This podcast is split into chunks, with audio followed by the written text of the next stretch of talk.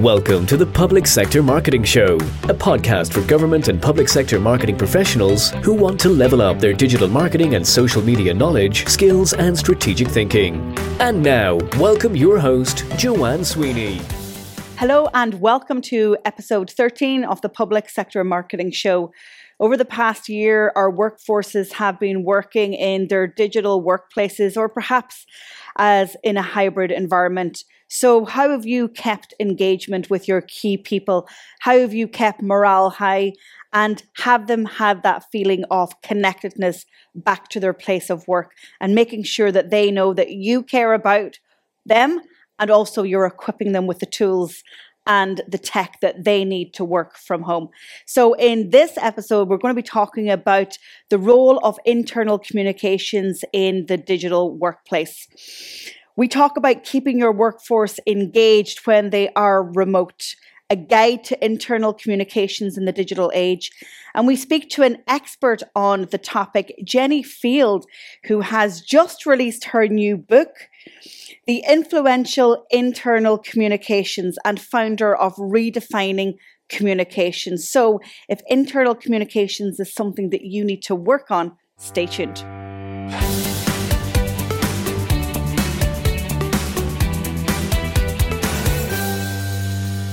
In today's column, I'm going to discuss how to keep your workforce engaged in the digital age. Some employers are going so far is to give staff the opportunity to work from home on a more permanent basis and after we can get back to some sense of normality after COVID 19 or beginning to, to learn with COVID 19 in our society. So that means that government and public sector in particular need to pivot and need to be better at internal but also internal digital communications. I've got some tips for you. The first thing is let employees share their voices. You need to lead by listening and making sure that people feel heard, understood, and also that what they're saying is going to be implemented in some way, if possible, and of course, if applicable. And also, how are staff going to share their voices? How are they going to be heard if they're not working back in the office? You can't have the water cooler conversations, you know, the side chats over a cup of tea or a cup of coffee. They're very meaningful conversations. People feel hugely connected. But what what happens when we don't have that environment? You need to put the processes and the digital channels in place so that people can share their voice give their feedback, and have an opportunity to be heard. You've also probably realized by now that you need to streamline your internal communications in that when you don't have people all together in one building or on one site, that the comms can be very disjointed. So you need to put your digital tool kit together and get the tech in place. We've seen Meet, Zoom, Google Meets, and other platforms become hugely important in the past year as we've been social distancing. Some of them haven't been great. The whole world has been on the internet, and that has caused uh, some issues with internet capacity and connectivity. But as a more long term strategy, what other tools can you implement? Do we always need to have a Microsoft Teams meeting? Can we actually use something like Slack as a mobile app to have contextual conversations and where there is a thread and where we can share documents and links and it doesn't require huge bandwidth? Are we overusing email because we're not beside each other in the same office? Is email really the solution? How about recording a tutorial or an explainer, a screen share, for example, and sending that off how about using voice and video as opposed to death by email or death by text overload? You also need to be clear on your internal comms KPIs, key performance indicators, and what do you want to achieve? So, are you looking at the email open rate? Are you looking at the engagement rates in your internal staff communications channels? Are you looking at logins and comments and engagement with content? Are people actually showing up to your virtual meetings or your virtual networking events? Make sure that you have the goals and the KPIs defined. And then we need everybody in the organization to contribute and collaborate when it comes to internal communications. It's not just the role of the comms or the internal communications manager. This really is a team effort.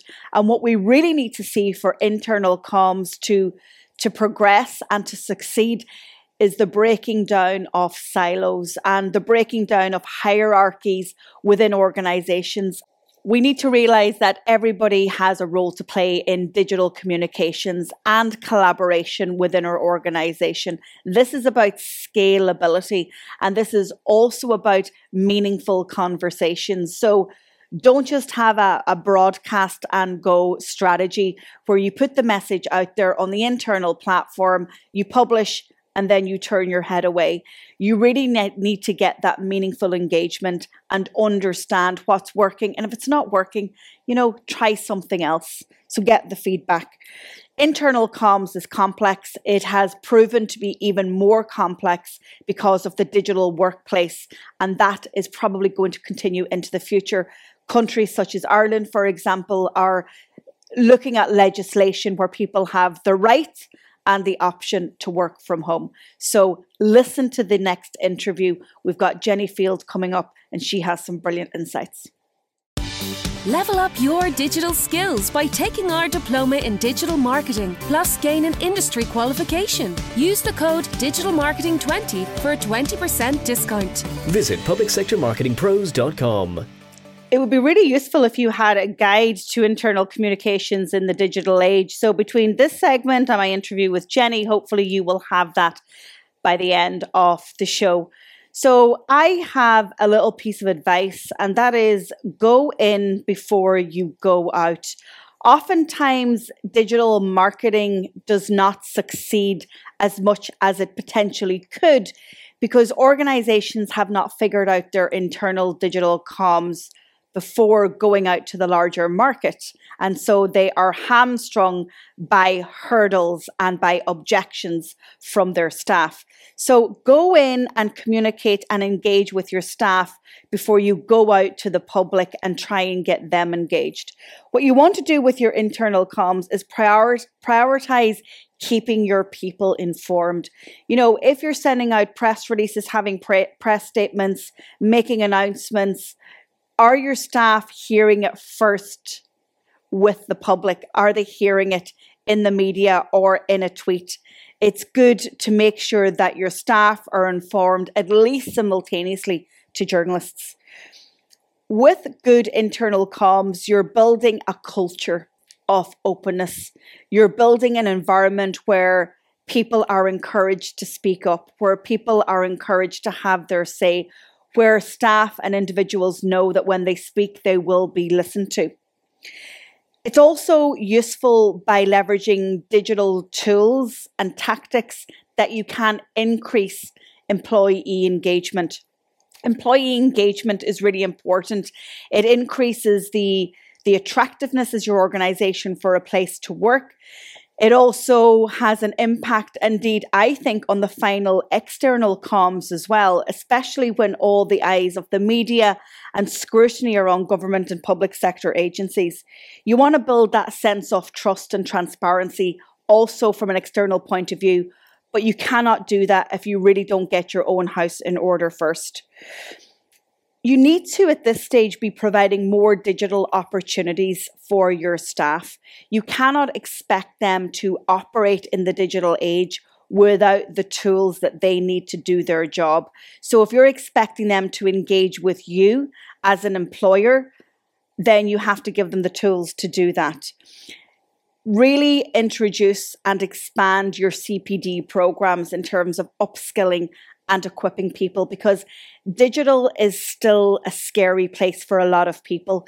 And if you're trying to introduce new systems and ways of working that are digitally focused, you might be isolating a cohort of your staff that really have a fear around digital. And I know that because I work with people a lot on this topic. And my first job is to try and quell that fear, demystify digital, and really talk about how it's going to empower them in their work and solve their problems. So you need to do that as well. Create an environment of inclusion, inclusion for different ways of working, but with digital at the center. All of this will allow you to scale digital transformation because digital is not the sole responsibility of the comms department. Digital is responsibility of the entire organization and indeed every single staff member within it. And then finally, don't forget that your staff can be advocates online. I'm doing a lot of training recently with organizations who want me to help their teams become confident and competent on Twitter and on LinkedIn in particular, and staff using their own personal channels, but to advocate and to showcase the work of their organization. And of course, they're happy to do it and they're very proud of the work that they're involved in. So, internal communications has been transformed by virtue of digital disruption, but it also has been fast tracked because of COVID 19 and because we are working in a world where the workplace has now gone digital. A one stop shop digital marketing and social media resource Join our membership academy for 12 months. Access a library of how to videos, template strategies, and organizational policies. Monthly live coaching. Attend webinars with subject matter experts. Meet and network with public sector pros from across the world. Use the code MEMBERSHIP20 for a 20% discount. Visit publicsectormarketingpros.com. I'm delighted to be joined by Jenny Field in today's show. She is the author of the recently published internal influential communications. She has 20 years experience in all forms of comms and it's this experience that she's put into her book. She's also the founder of Redefining Communications and coincidentally Jenny and I are in the same business coaching group with Chris Ducker in the UK. So sit back, enjoy and be inspired by all of Jenny's insights into influential internal comms in the digital age. Jenny, you are so welcome to the show. First of all, I want to say congratulations on the publication of your new book. How do you feel as an author? Thank you very much. Great to be here. Um, oh, I, I feel a bit anxious actually. It's sort of relief, anxiety, excitement, every emotion, I think. So I guess you have put your entire career into the book and to give us best practice on internal comms Tell us a little bit about the book and maybe the inspiration for, for writing it. Sure. So, um, so the book is called Influential Internal Communication, and it's it's basically my brain in a book. So it's all the different elements that I believe you need to consider to really create internal communication inside your organization that will drive engagement and efficiencies. Because I think it has to do both. Um, the book also includes my model, which is the field model, which is how to help organizations go from chaos to calm. Um, and that's really the inspiration for the book was working out what I do um, and working out how to phrase that around I take organizations from chaos to calm.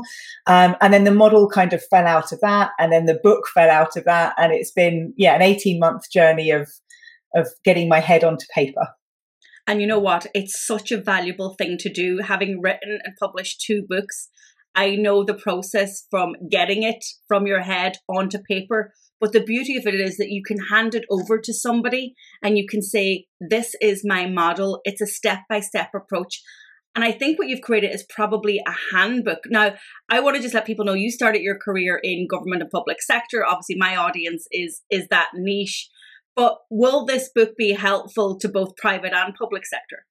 Yes, because it, it it's had two parts as a book. So the first part is around the foundation. So it's explaining internal communication. Um, it's talking about organizations and it's talking about people. And anyone can can read the the whole book. And it, it's one of those books that's aimed both at communication professionals and marketing professionals, but also business leaders and chief operations officers and, and all those different roles that you might have. So the first part is the foundations, and then the second part is the model. And I, as I talk about the model, I go on to talk about how you can apply it to teams, how you can apply it to mergers and acquisitions, how you can apply it to, to growth. Some of that language might not be so relevant for public sector, but there's definitely things that happen, you know, in councils merging or trusts or changes in the NHS as to where things are moving from being, you know, 17 things to four things. So all of those things still apply because organizations, no matter what they are, are people and you know people exist in every organization and they are individuals and therefore communication is so important. So it doesn't really matter what sector you're in. How much of uh, play did the digital age have on the book? Now i'm also intrigued by the name of your company redefining communications. Is there a lot of uh, hat tips and, and nodding to the digital age and digital workforces there is a little bit. There's, there's also a bit of a nod to COVID and the pandemic because it was written while that was going on. Um, but the digital, the digital side of it for me is is making sure that we don't forget people along that journey. So for years we've talked about um, enterprise social networks and um, digital workplace and all those things being the silver bullet to make collaboration and everything more efficient inside organizations. And it's just not true. It's not going to happen without taking people on that journey. So there's a bit of a nod to it, but I try and stay away from looking at the channels and things that you'd use to communicate because it's more about the the approach of helping people go through that change. So give us some insights. And I have a copy of the book for one of our listeners slash viewers. Um, and I have a 20% discount code for others who want to get a copy. Um, but give us a little insight into the, the field model for internal comms. So there are three phases to the model. It's uh, understand, diagnose, and fix. And I always use a medical analogy when I talk about the model because what we often do in organizations is we treat the symptoms. So if we take that in uh, in you know everyday life, I might have a headache and I might then go and grab some painkillers because it's going to get rid of, of the headache. Now, had I maybe explored the reason for that headache, and that reason for the headache might be that I need new glasses, my treatment would be different. It wouldn't be the pain, it might be the painkillers as a short term fix, but it would be going to the opticians and getting new glasses. It's the same um, approach for organizations. So if you understand the symptoms, which could be things like people going off on stress, um, issues within teams, friction, people not getting on, the say-do gap existing with leadership. There's lots of different things that I would I would class as chaos. Then you can diagnose what's causing those, and you can do that in a number of different ways. And the book takes you through all the different ways you can do that. And then you can move on to fix. And the fix will always include things around strategy. It will always include things around behaviors. Um, but it is different for everybody, albeit there are some core elements to it. So it's those three phases trying to help organizations and teams fix things for the long term. So not doing just the quick wins because to invest your money and time in something, it's got to be something that's going to do what you need it to do. So I talk about digital transformation and digitizing communications processes for government and public sector. But oftentimes we get stuck at the prelude to transformation, which is culture. And I say you can't change on the outside, as in externally communicate with your audiences digitally, if you do not have buy in and processes and a culture of digital first internally. So, how much does culture play a part in in your model? Buses.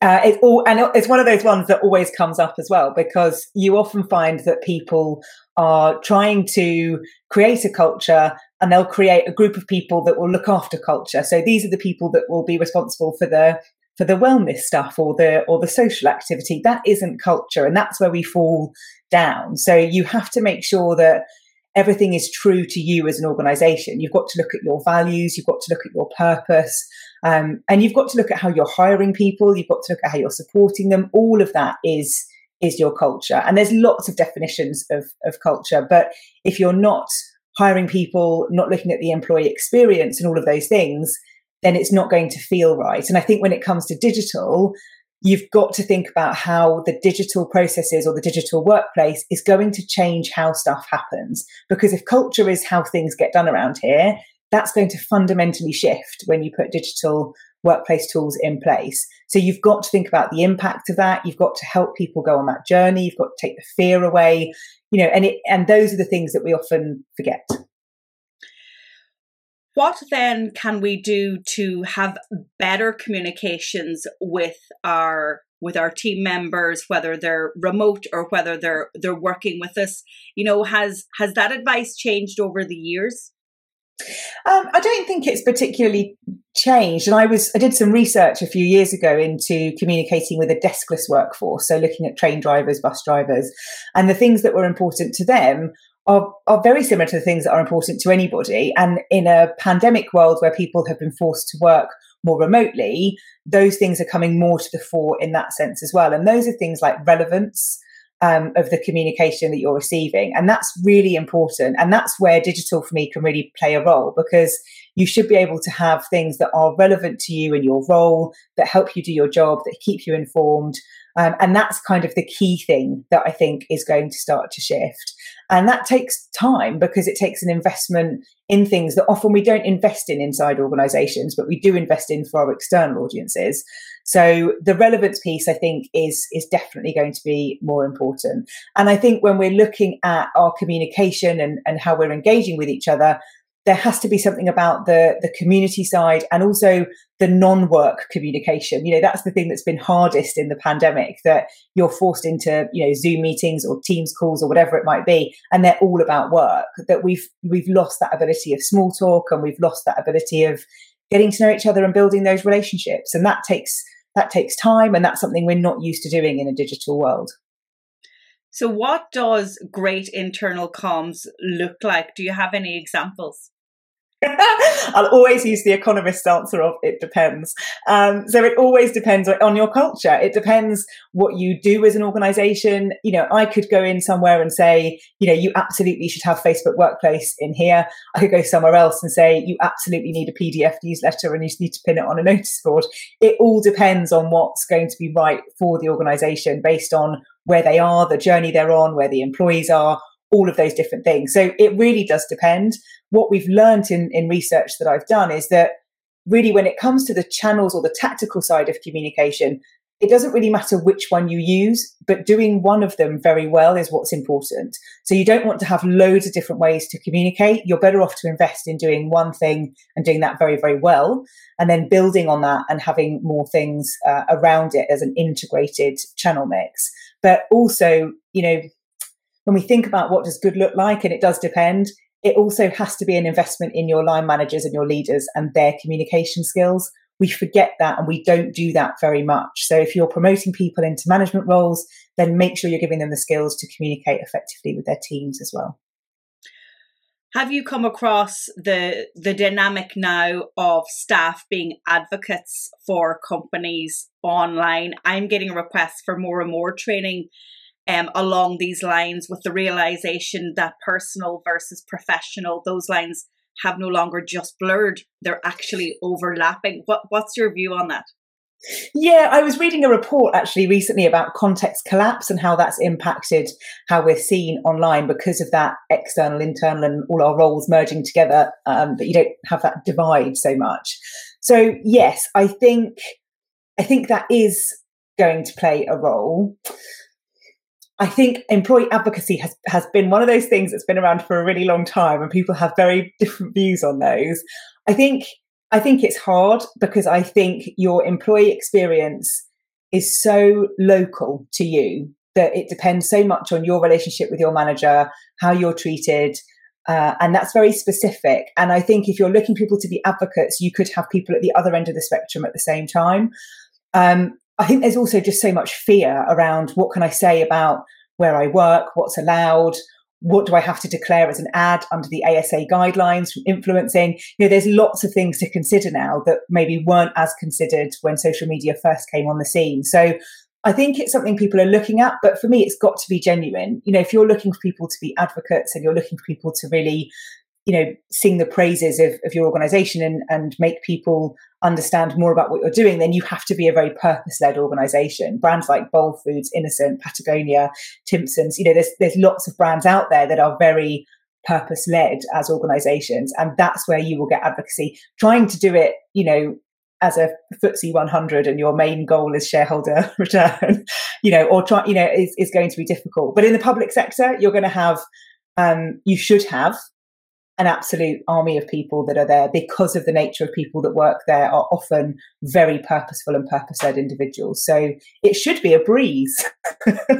And that's a great point because, you know, I have a number of clients and people who've taken my courses where they're beginning to leverage their team members for social media and organizational advocacy. And, you know, previous to social becoming mainstream media, their narrative was driven, driven by traditional media. And let's face it, public sector by and large often are making the headlines not for good news, but for bad news. If you think about health, policing, national government, politics. I mean, you know, the, the, the bold headlines aren't saying, you know, aren't our leaders brilliant? It's usually, mm. you know, something that's gone wrong.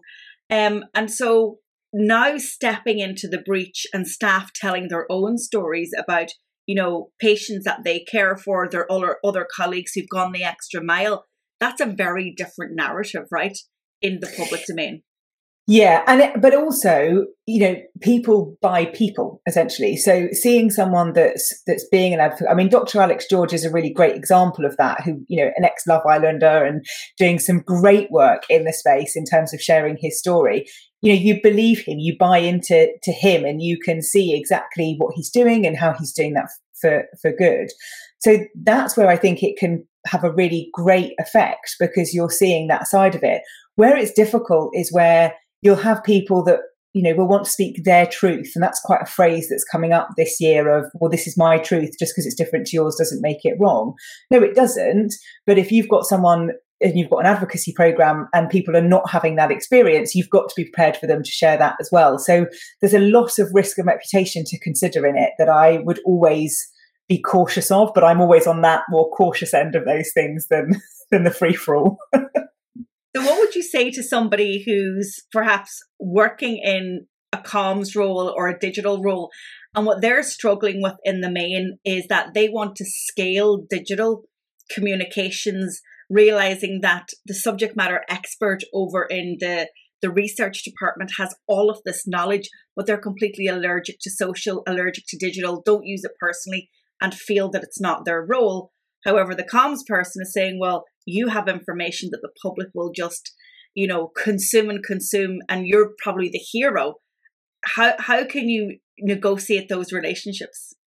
So that for me is all about being a coach and an advisor when you're a communication professional. And if you're working as a senior communication professional, those are the skills that you want to be looking at. So you've got to help people feel safe and you've got to help them um, understand that you're with them and that you're not putting them at risk because it is fear that drives a lot of that. There's a great book called Get Social, which I read uh, a few years ago, and it talks about that fear and overcoming that for leaders, which is often what it is. So for me, even applying my model to that is understand what's really making them not want to do it. you know, have that conversation of, you know, what's stopping you? What's making you feel that you don't want to do this? Because quite often it might be the platform. And then you can say, great, well, why don't you give me the content and I'll do it? And you have to gradually take them on that journey. If you then say to somebody straight away, right, here's a, you know, here's a Twitter account I've created for you. go forth. You know, then they're not going to do it. So you've got to do those little steps. We said earlier about what does good look like for internal communication. I said for some people it will be an app, for others it will be a notice board you know, it doesn't mean that you're not going to get to the app in the end, but you've got to take people on that journey. You can't often go from nothing to amazing digital transformation because it takes a while for people to get there. So have that end goal in mind of what you're aiming for. If you've identified that person, I want them to be doing thought leadership pieces. I want them doing this, this, this, this, this. Great. Give yourself, you know, maybe three to six months to get there and invest time in that person to help them get there. Um, and that's that's the difference is investing your time in enabling that to happen. And if you're very clear as that's your goal, then investing time in them will be really easy because it will become one of your priorities. That's brilliant advice. Communications professionals need to be coaches. I love it. And it rings true because any study that you read on why people leave their job and move to another company, more often than not, the reason is not monetary the reason is because they didn't feel valued. So yeah. investing time, it makes so much sense when you say it like that, doesn't it? Yeah, and it and it is um, everything. I talk a lot about busy being a myth. You know, people saying, oh, "I'm really sorry, I've just been really busy." You know, it's it's nonsense because actually all you've done is just not prioritize that piece of work. You know, it's it's an easy thing to say. Oh, I'm sorry, I haven't got back to you with that. I've been really busy well, why wouldn't you just say, oh, I'm sorry, I haven't got back to you with that. I've just had to prioritize some other things, which feels a bit weird, but it's absolutely true. And I'm very uh, clear, I suppose, in terms of the goals I'm trying to achieve. I always have been when I worked in house. And it's it's if it's important to you you'll you'll do it and you'll find the time to do it and if you're looking to build employee advocacy if you're looking to do digital workplace transformation you have to invest in people and your time is is not best spent with the tech necessarily your time is best spent with the people to take them on the journey oh my goodness, I'm never going to send an email again and say, I'm sorry, it's taken me two days to get back to you. I was busy. I'm going to rethink that. That's brilliant. Let's talk for a minute about crisis comms. Um, one of my favorite topics when it's not my crisis. I don't mind managing somebody else's digital crisis, but I often see that we have maybe in in organizations where the crisis is happening and everybody's focused on the external comms and what the media are saying and what's being said on social and maybe forgetting to actually tell their staff first do you yeah. do you touch on that on your book or do you have any insights i don't touch on on on that too much but it's I mean, I do a little bit because I do talk about how we've seen this um, this shift in recent years where people will publish things that are shared internally, and now people will go, "I didn't know anything about this," uh, and you can't hide anymore because social media is too quick. There's too much pace. The conversations that were once down the pub are now on Twitter. You know, it, it is quite it is quite different. So you do have to be mindful of that that's just about alignment of, of different communications functions inside organizations. And predominantly, internal communication sits within the corporate communications function. Sometimes it sits in HR, um, but predominantly it's in the corporate comms function. So it shouldn't be this much of a disconnect between what's going on outside and inside. But it is about making sure that you can get through the layers of the organization. And that's the bit that is harder. You know, it's quite easy. Oh, I'm going to get lynched for this. It's quite easy to send something out to the masses um, because you've got a lot of ways of doing that, and then people will amplify that and share it. If you're sending out something and you've written it on your intranet and you've got ten thousand people uh, to reach, of which you know eight thousand are offline workers, you know, doing bin collection, garden waste, you know, NHS frontline, whatever they might be. For that news to reach all those people in time is is really hard because you don't have that accessibility. So there's lots of things to to think about. But um, yeah, I think I think it will get better. I think it is getting better, but I think it can lead to a lot of um, challenges and risks for people. But there's much better books on crisis communication than uh, than than mine is. Amanda Coleman's book uh, on crisis communication is excellent, so definitely one I'd recommend.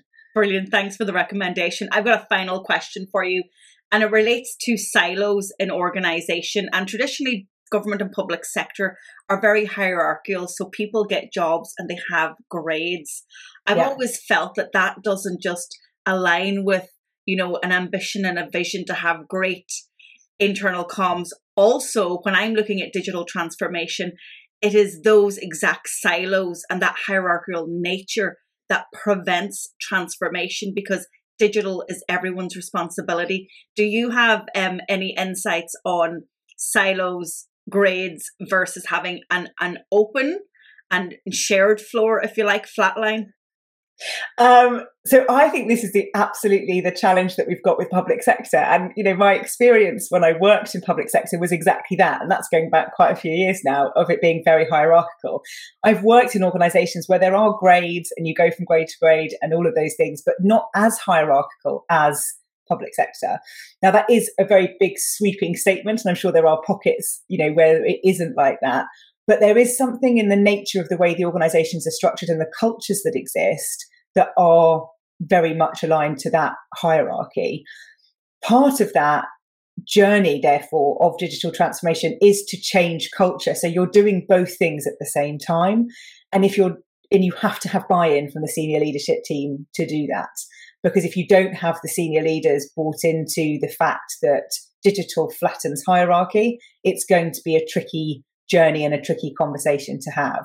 So I think it's being able to identify the stories around the digital transformation that will drive that change, if that makes sense. So where you're trying to find the ways of, well, if we do this, this is what will happen and it's okay you know and it doesn't mean that you don't have you know the authority or anything like that it's trying to understand what it is people are scared of losing and then trying to offset that by what you're gaining and i think that's part of the stories that you need to tell Oh, you're so insightful. I can't wait to get into the book. Now, let's leave people with, with one takeaway. If there's one thing that they can do immediately to try and improve internal comms, and I know that's kind of like that's that's a really big question. Is there is there is there something where they can take action that's meaningful but yet it's easy to do? So don't take the symptoms at face value. So if someone's coming to you and saying this is going on, can you please do a poster campaign? I mean, they wouldn't do that now because we're mainly digital, but you know, don't take that on face value. Be curious. It's okay to ask questions. Um, and our curiosity is our biggest strength as communicators. So that's the big thing to, to start doing now. Jenny, what an absolute pleasure to have you on the show. Congratulations once again on the book. Um, and I, I think you're going to be busy. I'm predicting that you're going to be really, really busy. But um, thank you for putting everything into a book. Um, I think books are so important. Obviously, I love digital, but I also love books. And people say to me, Your book is great, it's a handbook. And I think yours is going to be that yeah. handbook that people can go to and refer to. Um, and so, yeah, I, I will watch you with interest and progress. But thank you so much for joining us on the show. Thank you so much for having me. Level up your social media skills by taking our diploma in social media, plus gain an industry qualification. Use the code SOCIALMEDIA20 for a 20% discount. Visit publicsectormarketingpros.com. Thank you so much for tuning in to this episode of the Public Sector Marketing Show. And as always, I've got a freebie for you. Today, I've got a free copy of Jenny Field's brand new book. So, what I want you to do is to comment on your favorite social network and tag me and let us know what your favorite quote from today's show is. Jenny has also kindly given us a 20% discount code off her book. So you need to go over to publicsectormarketingpros.com forward slash podcast and find this episode. As always, thank you so much for tuning in. And I'd really appreciate if you could recommend the Public Sector Marketing Show to a pro that you know. And if you haven't already, I really would like you to rate, review, and to subscribe. Subscribe to the Public Sector Marketing Show on YouTube or on your favorite podcast platform. Until next time, stay digital, and I'll talk to you on the next show. Thank you for tuning into this episode of the Public Sector Marketing Show. This episode has ended, but your digital journey can continue. Head over to publicsectormarketingpros.com to access resources and links mentioned in today's show and to connect with Joanne and her team. Until the next time, be sure to subscribe, rate, and review on your favorite podcast platform.